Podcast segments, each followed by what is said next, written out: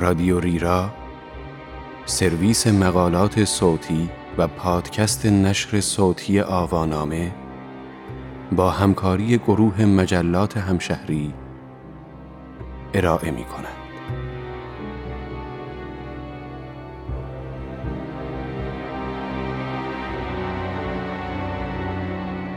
هیچ وقت تمام نمی شود. این عنوان یادداشتی است به قلم فریال آذری که در شماره 129 مجله سینمایی همشهری 24 در شهریور 1400 منتشر شده است. من مریم پاکزاد هستم.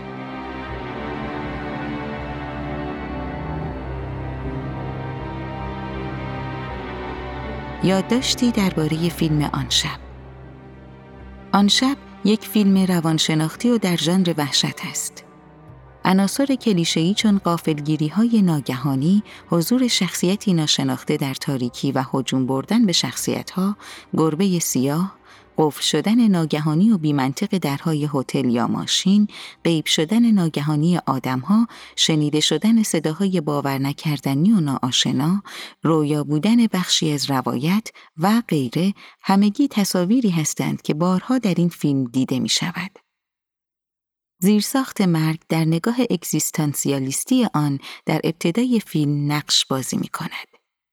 زمانی که فرهاد درباره مرگ دختری جوان در اورژانس حرف می‌زند و از ناتوانی او برای نجات زن جوان سخن می‌گوید بابک از او سؤالی می‌پرسد. میشناختیش؟ پرسشی که بی جواب میماند.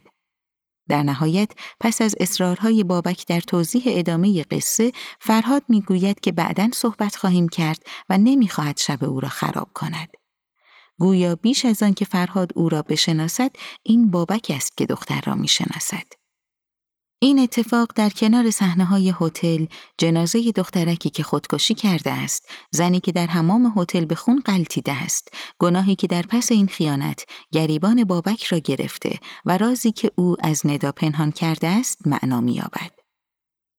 آنچه در طول فیلم ماجراها را میآفریند صرفا نتیجه مخفی نگه داشتن رازهای آنان از یکدیگر است. ندا ماجرای سخت فرزند اولش را از بابک پنهان کرده و بابک ماجرای نامزدش را از ندا. مرگ در وجه دیگری نیز در این قصه نقش بازی می کند و آن موقعیت کهن الگویی مرگ است. مرگ فرزند که در کلام پلیس دیده می شود و کودکی که هرگز زاده نشد در کلام ندا که در پس مفهوم تنهایی اگزیستانسیال ندا به وقوع پیوسته است. وقتی ندا می‌گوید نمی‌خواستم بچم بی پدر بزرگ بشه. تو نبودی اصلا کجا بودی دقیقا به استراب ندا از تنهایی اشاره می کند و استرابی که کودک از تنهایی و نداشتن پدر احساس می کند. به ابتدای فیلم باز می گردیم. جایی که دوستان ندا به او می‌گویند کار خوبی کرده که در تنهایی ایران بچه دار نشده است و گویی به نحوی جواز سخت فرزند ندا را صادر می کنند اما ندا در ادامه حرفهای آنان سکوت معناداری می کند. گویی وجدان دردی را از آنها مخفی کرده است.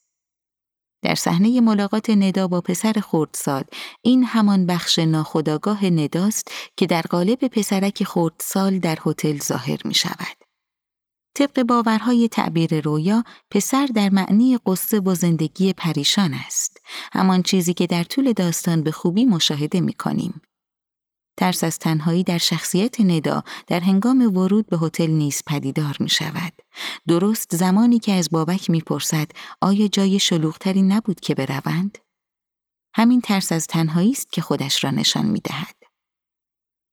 سکانس دیگری که تنهایی اگزیستانسیال را به خوبی نشان می دهد لحظه ورود پلیس به اتاق آنهاست زمانی که پلیس می گوید ظاهرا شما در این هتل تنها هستید. حالان که در ابتدای ورود مرد هتلدار به آنها می‌گوید تنها یک سویت خالی دارند و بقیه اتاقها پر هستند. در واقع ترس از تنهایی در ناخودآگاه نداست که پلیس آن را بیان می دارد. بازی مافیا را در ابتدای قصه به یاد آورید.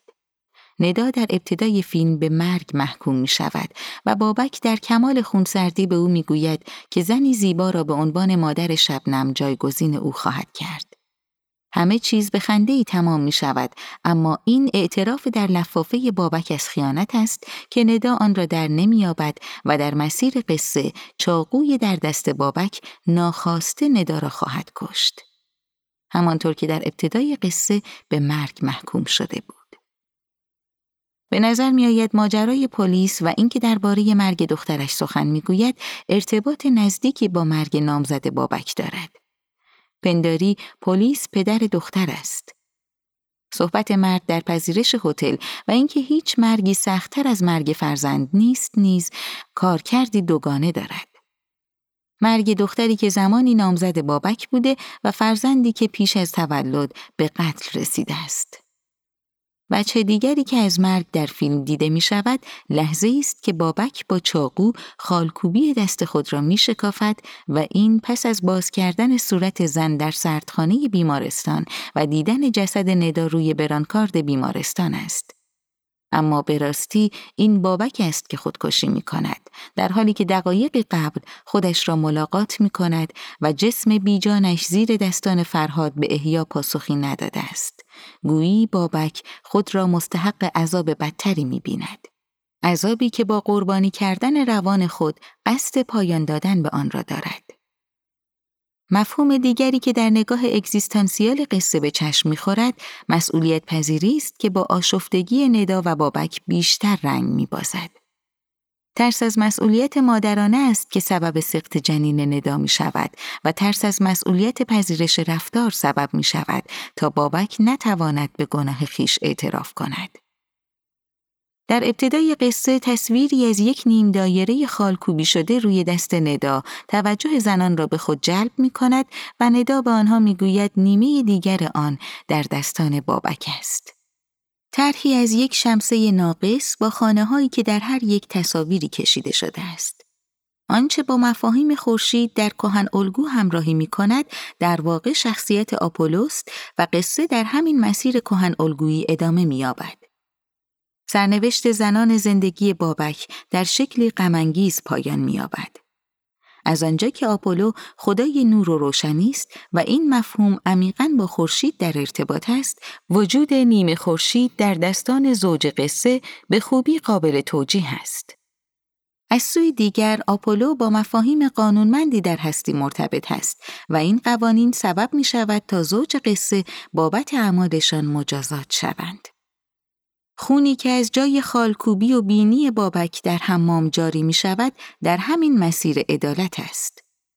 دختری که پس از آن در حمام با دستانی رگزده دیده می شود بابک که در انتهای فیلم نیمه خورشید خود را با چاقو می شکافد همه در واقع در مسیر عدالت و قانونند. ممکن است البته گاهی قوانین و آنچه حکم می شود عادلانه به نظر نرسد اما هرچه هست قانون در نگاه نویسنده لازم الاجراست و به همین دلیل قانون ابتدای قصه بر حکم مرگ ندا در جریان فیلم اتفاق می افتد.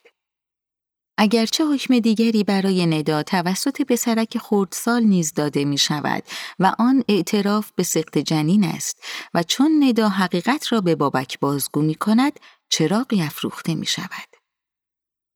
این تعارض در مفهوم شب و نیمه خورشید در دستان بابک و ندا از باورهای سنوی نشأت می‌گیرد که میباید اتفاقات شوم در پس سیاهی و تاریکی رخ دهند و چون حکم پسرک برای بخشش جاری می شود و ندا به آن گردن می نهد چراغی روشن می شود. پنداری اندکی از پریدی فاصله گرفته شده است. بابک اما هیچ وقت درباره سوفیا به شکل واضح اعتراف نمی کند این نگاه سنوی در کلام پیرمرد سیاه پوست نیز به خوبی دیده می شود. جمله نامفهومی که زیر لب زمزمه می کند از شر شب به صاحب صبح نگاهی در کهن الگوهای ایرانی و پیوستگی معنی شب با اهریمن و شرارت دارد و مفهوم صبح و روشنی که با نیکی و خیر همراه است. بابک نیز در طول قصه منتظر صبح و برآمدن آفتاب است گویی می‌داند که اگر تا صبح دوام آورد تمام ها پایان مییابد و افسوس که پیش از صبح او به اشتباه مرتکب شرارت می شود و به زندگی ندا خاتمه می دهد. نکته قابل تعمل دیگر در این فیلم عناصر بسری هستند که در قصه بی هیچ دیالوگی برخی سرنخها را به بیننده ارائه می دهند. دستان مرد هتلدار، تابلوی نقاشی و نظایر آن در قصه راهنمای مخاطب است. به عنوان مثال شاید واضح ترین تصویر راهنما نقاشی مرد در آینه باشد. بابکی که در خیشتن خیش گرفتار آمده و راه نجاتی از آن ندارد. در نیمه های فیلم بابک به فرهاد زنگ می‌زند و از او درخواست کمک می کند. گمانم بر این است که نویسنده فیلم نامه کاملا هوشمندانه اسم فرهاد را برای شخصیت قصه خود انتخاب کرده. چه فرهاد در معنی یاری نیز آمده است و فرهاد که مرتب می‌گوید برای شما دوتا دیگه راهی نیست، هیچ راهی نیست، گویی از اصل وجودیش فاصله گرفته است. البته در انتهای قصه به نظر می رسد ناامید شده است چه بر سر بابک که به احیا مشغول است و اما سودی ندارد. به تابلو باز می گردیم و انتهای داستان. وقتی بابک خود را در آینه می بیند آنچه در نهایت در تصویر مشخص می شود همان تابلوی جلوی در است. در نیمه های فیلم بابک با صدای شبنم از خواب بیدار می شود ساعت سه و دو دقیقه است. در آخر فیلم نیز زمانی که بابک چشم میگشاید باز ساعت همان است. بابک زندانی تصویر است و در یک لوب گرفتار آمده است. به حمام می رود، به همسر و فرزندش نگاه می اندازد. به نظر می آید خوابی پریشان دیده اما وقتی در آینه تصویرش انعکاس می باز همان نقاشی در قاب عکس است. اگر خاطرتان باشد در سکانس سردخانه بیمارستان جایی که بابک در حال باز کردن روی مرده است از درون به خود میپیچد. این نوع از درد و رنج دقیقا با مفهوم دینی و اسلامی آن یعنی حتمه آتشی که از درون میسوزاند همخانی دارد و حتمه برای خالدین در جهنم است. جهنمی که تا ابد بابک در آن باقی خواهد ماند و طبق گفته فرهاد راه گریزی از آن ندارد. پستر طراحی شده برای فیلم هم به شکلی هوشمندانه این عذاب تکرار شونده بابک را برای ما تدایی می کند. هیچ وقت تمام نمی شود.